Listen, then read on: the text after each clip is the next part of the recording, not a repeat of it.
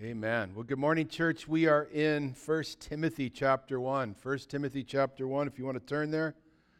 If you need a Bible, raise your hand. The ushers will get you a Bible. Anyone need a Bible? No? Okay. Sweet. 1 Timothy chapter 1. Our theme for this month is commitment, and our theme for next month is unity. And that's why we're bringing together the services so you could get to know each other. But we start out January, a new year, with a theme of commitment, our commitment to God, our commitment to serving, our commitment to loving, our commitment to forgive people, to just be available for the Lord Jesus, a commitment like we've never had before in our life. I want this year to be the year that you serve Jesus more than you've ever served Jesus in your life. And our title for our message today is His Grace. Have you experienced the grace of God? Are you blown away by the grace of God? We looked at the Apostle Paul, who was talking to Timothy in the first part of this letter, and he was encouraging him to make sure that nobody teaches anything but sound doctrine, to stray away from false teaching, fables, genealogies, and to stick to the Word of God. And he was worried about legalism creeping into the church, how the Judaizers were coming in and trying to bring people back under the law. He said the law can't save you. Only the grace of Jesus Christ can save you. Jesus paid the price for your sins on the cross to die for your sins so you could have everlasting life. But you have to believe on Him. You have to believe He's who He is. You have to believe that He did what He did for your sake on the cross. You have to believe He rose from the dead. That's it. Belief. You don't jump through hoops. You don't pay for anything. It's not by your performance, because if you think you can get to heaven by your performance, then you're saying Jesus died on the cross in vain. And He did not. He did it all. He paid a debt He didn't owe, a debt that you couldn't pay, so He could hand you a gift of salvation, and He says, open it and live for eternity in heaven. His grace. I marvel at His grace. And in this portion of Scriptures, we're going to look at 1 Timothy chapter 1, verses 12 through 17. Paul, all of a sudden, as he's telling Timothy about sound doctrine, and he tells Timothy what the law was for, the purpose of the law was to point us to the Messiah, was to show that we are sinners and we have fallen short of the glory of God, that we need a Messiah. And as he starts sharing these things, he just kind of busts out into thanksgiving. Have you ever done that? You ever just started thinking back on everything God did for you, and you just start, praise the Lord. Are you kidding me? And so he says there in verse 12, he says, and I thank Christ Jesus our Lord, who has enabled me, because He counted me faithful, putting me into the ministry. Although I was formerly a blasphemer, a persecutor, and an insolent man, but I obtained mercy because I did it ignorantly in unbelief. And the grace of our Lord was exceedingly abundant with faith and love which are in Christ Jesus. This is a faithful saying and worthy of all acceptance, that Christ Jesus came into the world to save sinners, of whom I am chief. However, for this reason I obtained mercy, that in me first Jesus Christ might show all long-suffering as a pattern to those who are going to believe on Him for everlasting life. And then he just busts out into a doxology. He just says, now to the King eternal, immortal, invisible, to God who alone is wise, be honor and glory forever and ever. Amen. Father, we thank You for the Word of God. We pray that You would work in our hearts today, Lord. Take away the junk that plagues us and stir us up to understand Your grace, Your mercy, and why we should serve You. Lord, do a work in this place today. In Jesus' name we pray, and all God's people said, Amen. Paul, as he starts to think of all the things that Christ has done for him, has to bust out in rejoicing. To think that God would take a man like Paul and turn him around and use him is mind-blowing. To think that he would take us and turn us around and use us is mind-blowing. I don't know if it blows your mind, it blows my mind. I shouldn't be up here. It's only by the grace of God. And when I come up here, it's fearfully and trembling because I don't want to misrepresent him. I don't want Steve to come up here. I want the Holy Spirit to dwell in me, speak through me, and penetrate your hearts and stir you up. I want to be able to walk away from this service right now and just say, Lord, you spoke to the people, not me. That means I've got to get out of the way. Less of me, more of him. That means in your life, if you want Jesus to work in your life, you've got to get out of the way. Because we're the problem. We're the reason that we're not doing the will of God is because it's all about me. I'm selfish. I don't know about you. But God wants us to make others centered and not be self-centered. Do you care more about others than you care for yourself, or is it just all about you? Then if it is all about you, then you don't understand the grace of God. You don't understand what God saved you from. You don't understand what He's done in your life. You don't understand what He's promised you. If you got it, it would blow your mind. You would be truly transformed. You would love, you would forgive. You would serve Him because He's so worthy to be served. He's worthy of our praise. But if you don't appreciate what you got, your life's still all about you. And not about Jesus. His grace is abundant. His grace is mind-blowing. Grace is getting something you don't deserve. Mercy is not getting what you do deserve. God showed you mercy, and then He poured out on you grace. And an abundance. Did you know He's going to be revealing His grace through all out eternity? That means, when people say, you think heaven's going to be boring? Are you kidding me? This place is boring. Heaven's going to be so exciting because we'll be there 10,000 years and he'll blow our minds with something new. He'll be revealing His grace through all out eternity. You're like, man, I've never seen that. I've been here 10,000 years. I've never tasted anything like that. And then the next day when you think you can't be blown away anymore, He goes, hey, check this out. And you just, whoa, stop. His grace should overwhelm you. It should melt your heart and bring you to tears, what He's done for you in your life. I was looking at the Bible, and in the King James Bible, grace appears 170 times. And so I was going to read all those to you today. Actually, I just picked out a couple that were really, a few. I'm going to pepper you with some verses on grace, and I hope you can handle it. You guys good? We're all right? Amen? Okay, I'm gonna run through these quick. John 1:14, the Word was made flesh and dwelt among us, and we behold His glory, the glory as the only begotten of the Father, full of grace and truth. John 1:16, and of His fullness have all we received, and grace. For the law was given by Moses, but grace and truth came by Jesus Christ. Acts 15:11, but we believe that through the grace of our Lord Jesus Christ we shall be saved. Romans 3:23, for all have sinned and come short of the glory of God, being justified freely by His grace through the redemption that is in Christ Jesus. Romans 5:1, therefore being justified by faith, we have peace with God through our Lord Jesus Christ, by whom also we have access by faith into this grace, wherein we stand and rejoice in the hope and the glory of God. We have access to the King of Kings. We have access to the throne of grace. Do you know that? Do you believe it? Are you taking advantage of that? Romans 5:21, that as sin hath reigned unto death, even so might grace reign through righteousness unto eternal life by Jesus Christ our Lord. Romans 6:14, for sin shall not have dominion over you, for you are not under the law, but under grace. Romans 11:6, and if by grace, then there is no more works. Otherwise, grace is no more grace.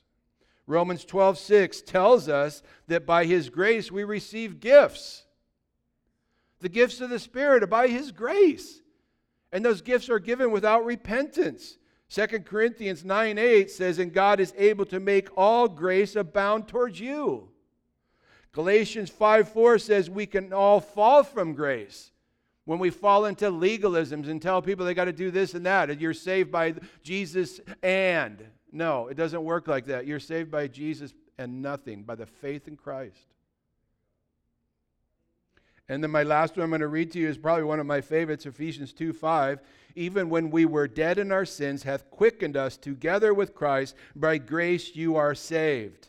And hath raised us up together and made us sit together in heavenly places in Christ Jesus, that in ages to come He might show the exceeding riches of His grace in His kindness towards us through Christ Jesus. For by grace you are saved through faith, and that not of yourselves. It's a gift of God. Not of works, because then we'd all boast. The only boasting we'll be doing in heaven is Jesus. Grace is always given. It's never taken. We don't take grace. Grace is given to us. And so Paul here gets excited because as he was sharing with Timothy, warning against false doctrine creeping into the church there at Ephesus, and legalism creeping in, he says the law is good if it's used lawfully. And when it's used lawfully, it convinces a man or a woman their need for a Messiah. And then they cry out to Jesus, and the law has done its work. But the law cannot love you. The law cannot forgive you. The law doesn't show grace. The law doesn't show mercy. Only Jesus Christ does. The law points you to Jesus Christ. And so Paul says the law is good as long as it's used lawfully, knowing that the law was not made for righteous. If you're in Christ Jesus, the law has finished with you. It did its job. You're no longer under the law of Moses. You're under the law of the Spirit, which is much more powerful, because the Holy Spirit dwelling in me actually helps me to keep the law more than ever before in my life. So he says the law was for the lawless, for the rebellious, for the insubordinate, for the ungodly, for the sinners, for the unholy, for the profane, for the murderers of fathers, murderers of mothers, manslayers, fornicators, sodomites, kidnappers, liars, perjurers, and if there are anything else contrary to the doctrine, according to the glorious gospel of the blessed God, which He's committed to me in my trust.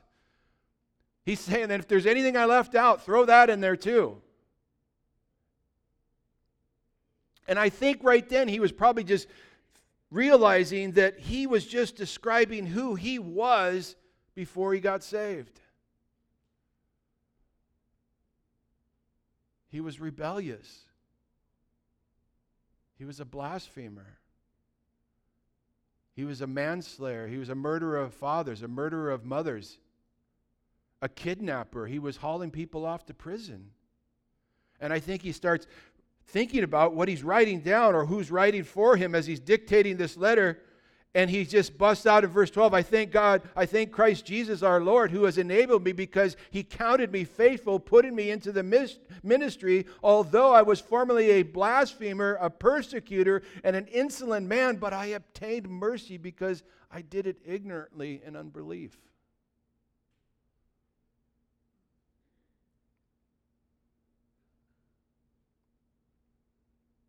He's reflecting on all the goodness that God showed him, that not only did God save him, but He put him in the ministry. He was a Christian killer.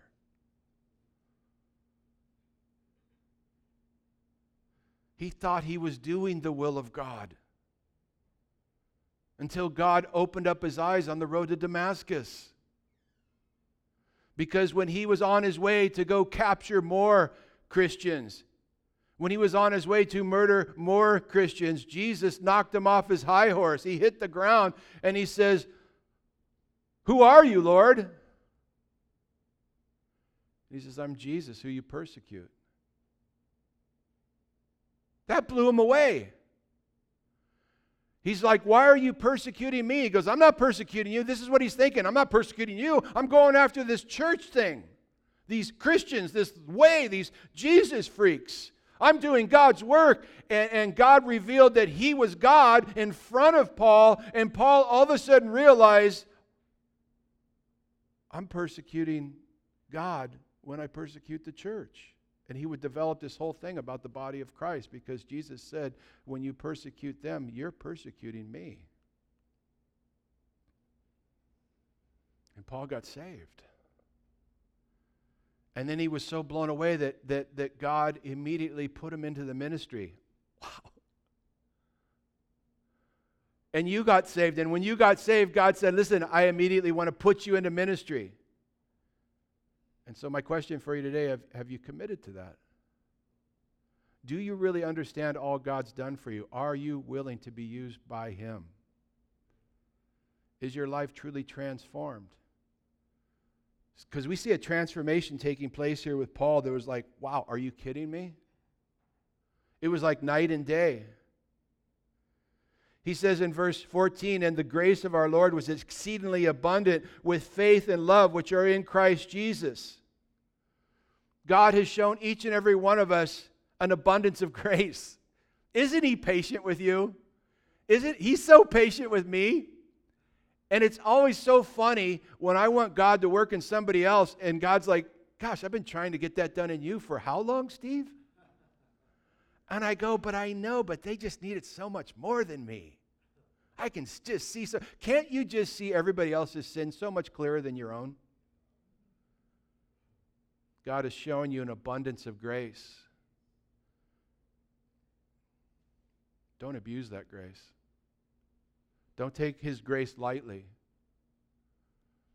Don't think that the grace that God is showing you right now is that he's okay with what you might be doing that's not of him. Paul's whole life was transformed. He says in verse 15, this is a faithful saying that worthy of all acceptance, that Christ Jesus came into the world to save sinners, who I am chief. However, for this reason I obtained mercy, that in me first Jesus Christ might show all long suffering as a pattern to those who are going to believe on him for everlasting life. So if you're here today and you're saying, God can't save me, Paul's saying, I'm chief. What's chief? Top dog. I'm the chief of sinners. I'm here to show you that this is a pattern, that if Christ can save me and put me into the ministry, he can put you into the ministry and save you. Because I just read that it was Christ that enabled him. Are you still trying to do life in your own power? Or are you letting Jesus take over? I'll tell you what, you need to let Jesus do everything. Even the little things. Don't give God this, because I do this all the time. This is where I fall flat on my face. Oh, Lord, you know what? This is nothing. I got this. And he just kind of steps back and goes, all right. And then I fall flat on my face, and he goes, you want to do it my way? I always want to do it his way. See, it's not the big things that take us out, because the big things, we always come to him in prayer, crying out, or tears, the whole thing. It's the little things that somehow we think we got this. Give it all to him. Let him have his way. Paul says, I'm the chief of sinners. You kind of go, wow. Do you realize that Paul was sort of like a Muslim terrorist? And don't take this wrong. All Muslims aren't bad. They need Jesus, but there's a lot of nice Muslims. I don't want anybody saying, you know, Steve's an Islamophobic and all this, because I've had those emails, and I'm not. I love the Muslims. They just need Jesus. And not all Muslims are radicals. Did you guys know that? If you go to Iran, the people in Iran, they love the Jews in Israel. It's the Ayatollah, the leaders, that hate the Jews and want them dead. Not all Muslims know their Bible, the Quran. Not all Christians know their Bible. But, you know, a radical Muslim wants all the Jews and Christians dead. I mean, that kind of describes Paul before his conversion. I mean, he wanted Christians dead. He wanted Christians in prison. He wanted Christians beaten. He wanted to put a sword to their throat and make them blaspheme Jesus. And then God knocked him off his high horse and saved him. I remember when God knocked me off my high horse. It was a life changer. And then he became on fire for Jesus and was used by Jesus. He was enabled by Jesus. God gives, guys, think about this. God, by his grace, saves you. And then God, by his grace, gives you gifts. And then God, by his grace, gives you the power to serve him. And then by his grace, he rewards you for what he did in you. You know any better program than that?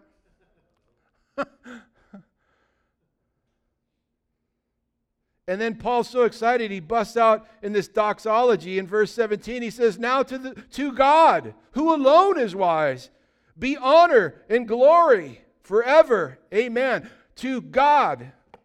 Now to the King eternal, immortal, invisible.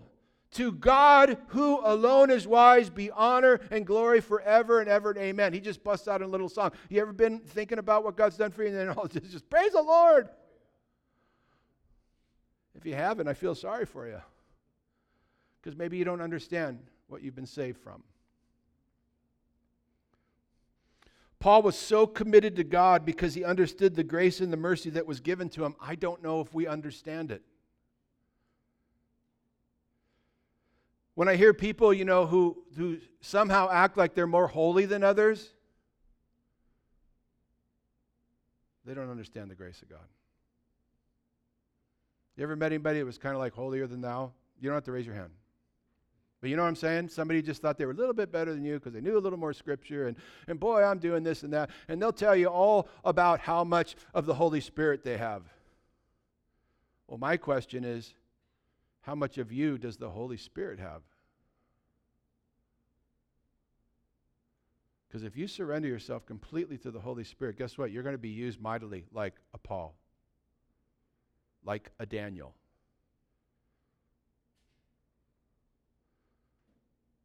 And if you're not being used like that, it's because you don't want to be.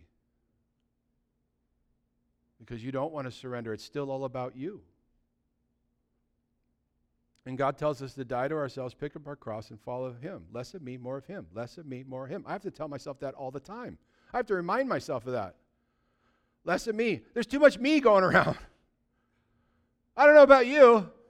There's a war going on inside me. The flesh is warring against my spirit. The spirit is warring against the flesh. They're contrary to one another. I find myself not doing what I want to do and then doing the things I don't want to do. I'm getting better. I'm learning some moves.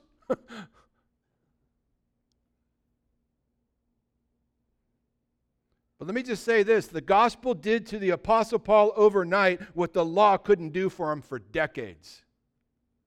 Transformed his life in one night. See, because legalism, trying to keep the law, trying to measure up, you will always fail. That's why God used the law only as a schoolmaster to bring us to him.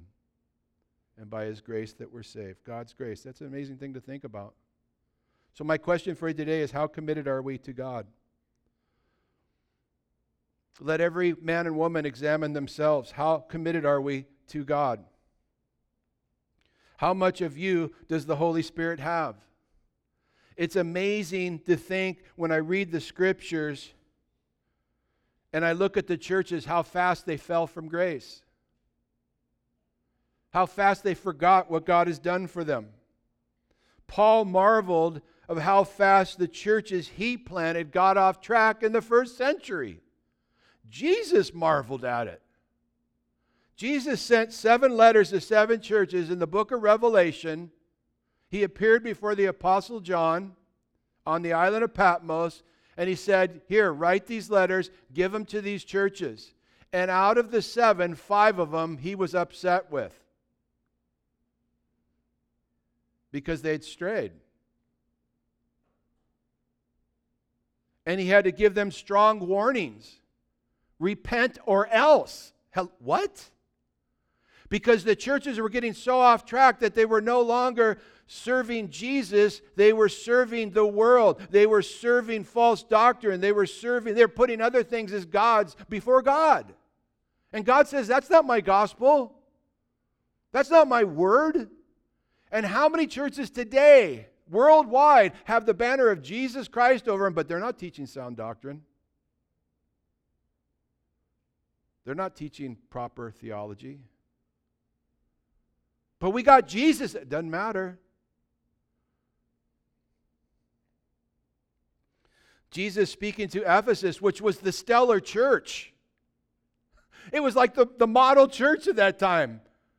Man, if you want to be like anybody, you want to be like Ephesus. Man, these guys are on fire, man. They're warring against false doctrine. They're doing all these things. I mean, they hate the works of the Nicolaitans. It's so amazing. And then Jesus says, nevertheless, I have something against you. You've left your first love. He says, remember, therefore, from where you've fallen, repent and do the first works, or else I will come to you quickly and remove your lampstand from this place unless you repent.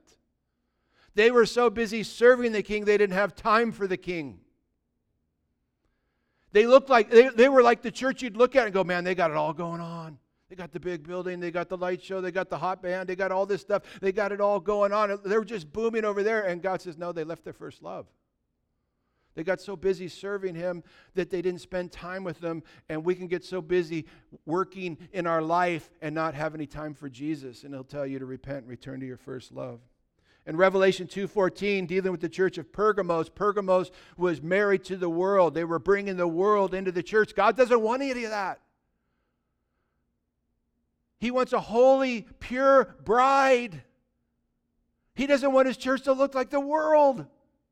He wants you to stand out. So somebody will see what you've got and say, I want what that guy's got. Not he looks just like us. And he says to Pergamos, he goes, I got a few things against you.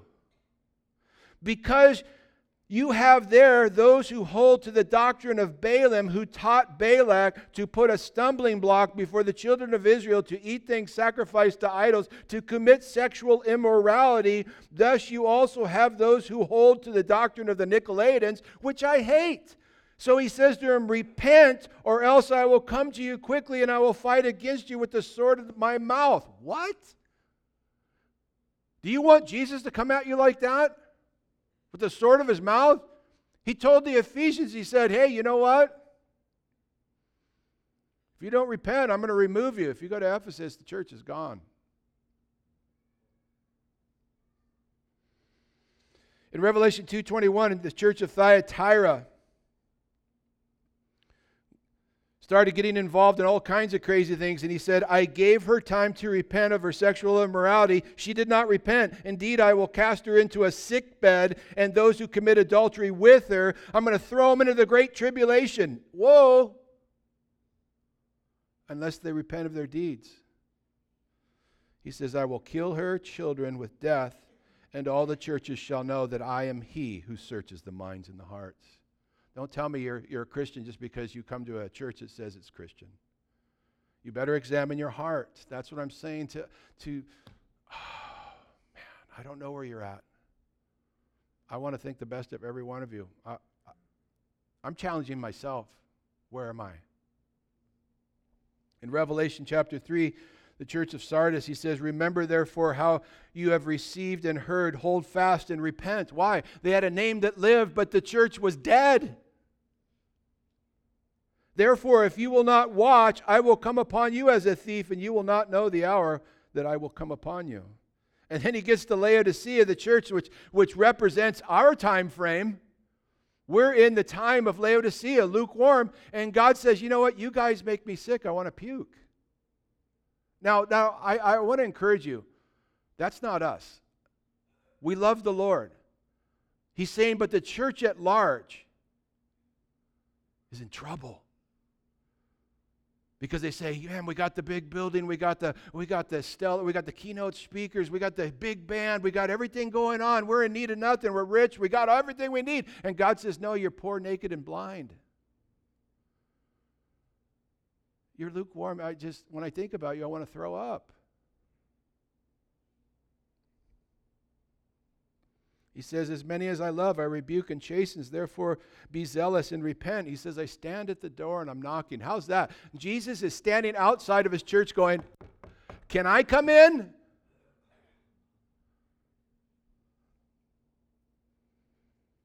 And when I look at Paul wrote 7 letters to 7 churches. And I think about what he wrote. And he wrote to these churches that were already in trouble.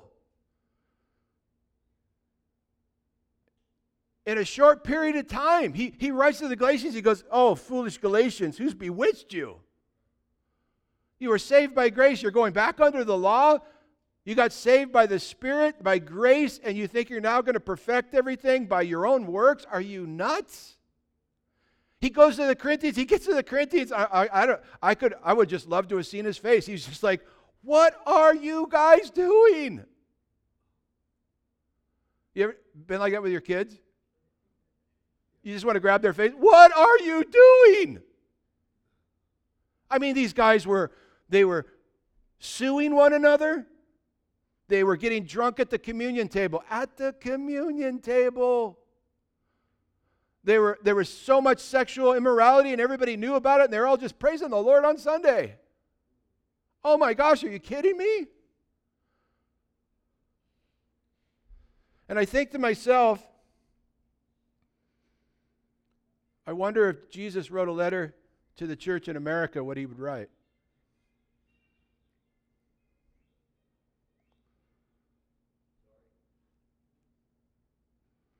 What would he write? I think he already wrote the letter. It's called Laodicea.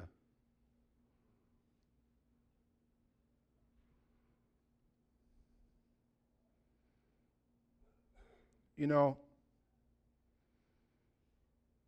when I've been on mission trips, and I've been to a third world country where nobody has any money, they're poor, they live in a shack about the size of your biggest bathroom. They share one cup of rice between a whole family. And I'll tell you what, they have more joy than all of us put together because they love Jesus. And it blows me away.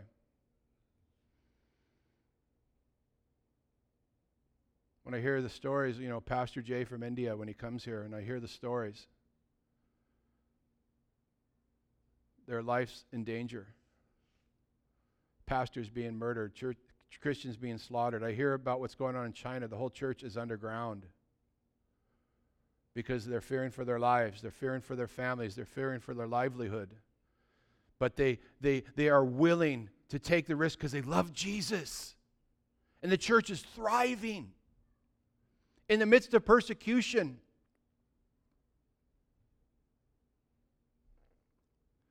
And you have these groups that, like, somebody says, hey, let's get together on Monday. The whole church comes out. We're going to do a prayer meeting on Tuesday. If you go to India, you go to Philippines, you go to these other places. We've been to the Philippines. I've gone there so many times, and it's like we do church at a church on Sunday and one on Wednesday. I've been there once when they were cutting the heads off of white pastors. I was in Cebu. I'm like, let's go to Dumaguete. Let's get out of here because I kind of stand out. And we would do church on Sunday, we'd do church on Wednesday, but during the week, wherever we went, everybody would hear, hey, we're getting together, and they'd come out. The whole church would come out. If you had 50, 100, 200 in your church, and they said, hey, we're going to do a prayer night Tuesday night, all of them would come out for prayer night. They love Jesus. We were at this one place, it was a Wednesday morning, and we were ministering to pregnant young ladies and young mothers and stuff and ministering to them and blessing and everything. And the pastor says, hey, can you come back tonight and teach? It was Wednesday night. I said, I can't. I go, we're teaching over at this place. He says to me, that's okay. When you're done there, come over here. I'm like, what? And he goes, yeah. So we go over there and we have worship, the word, you know, prayer, everything's just amazing. And it wasn't until like about 9 o'clock that we finally made our way to this other place to come to find out that they've been worshiping, they've been doing praise and worship for like 3 hours waiting for us. And I think to myself, how many times I've sat in a worship service and go, oh, that song again? How many more is he going to do? And we got there, and they kept worshiping for at least another half hour. And people were on their face crying. They were hands in the air. They were just wanting to hear from God. And we taught the word, and we spent time with them, and we prayed, and it was crazy. And when I talk to missionaries in China and they tell me their lives are on the line and everything like this, and then they go, well, how's church in America? I'm like, well, it's like we got freedom of religion. You can worship whatever you want, anywhere, anytime. We've got all these churches. We've got these big buildings they call church. And you can go into this big building and you can sit there for an hour and a half and hear a message, and if you don't like the message, you can go out the door, down the street to the next church. And if you don't like their worship, you can go out the door and down the street to the next church. And if there's people in that church you don't like, you can go out the door and down the street to the next church so you find what you like.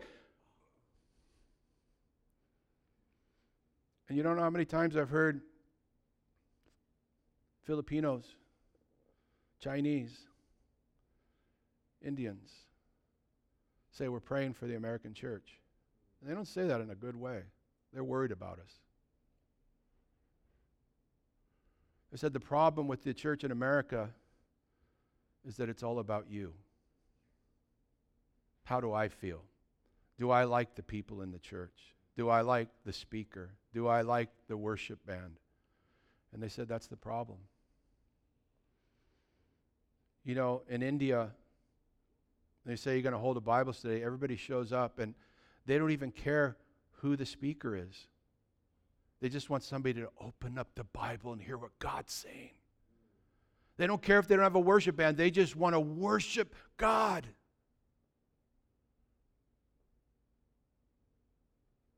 I know a pastor that went to a huge conference, and he was invited there by an Indian missionary from India. And they had thousands of people. They had the full light show, the drama. They had the keynote speakers. They had the top worship band in the U.S. there. And the missionary looked at him and he said, you Americans are funny. He goes, if you didn't have a keynote speaker and this top band playing, do you think anybody would show up? And he said, no.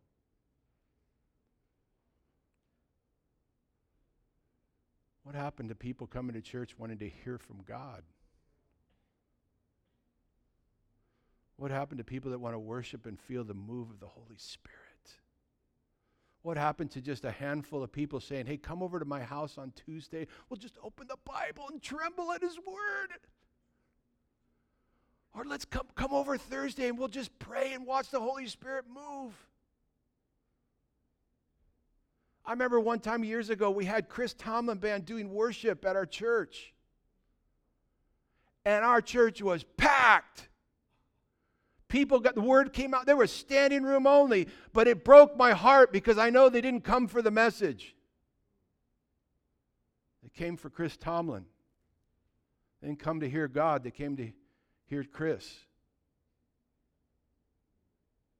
What are we doing?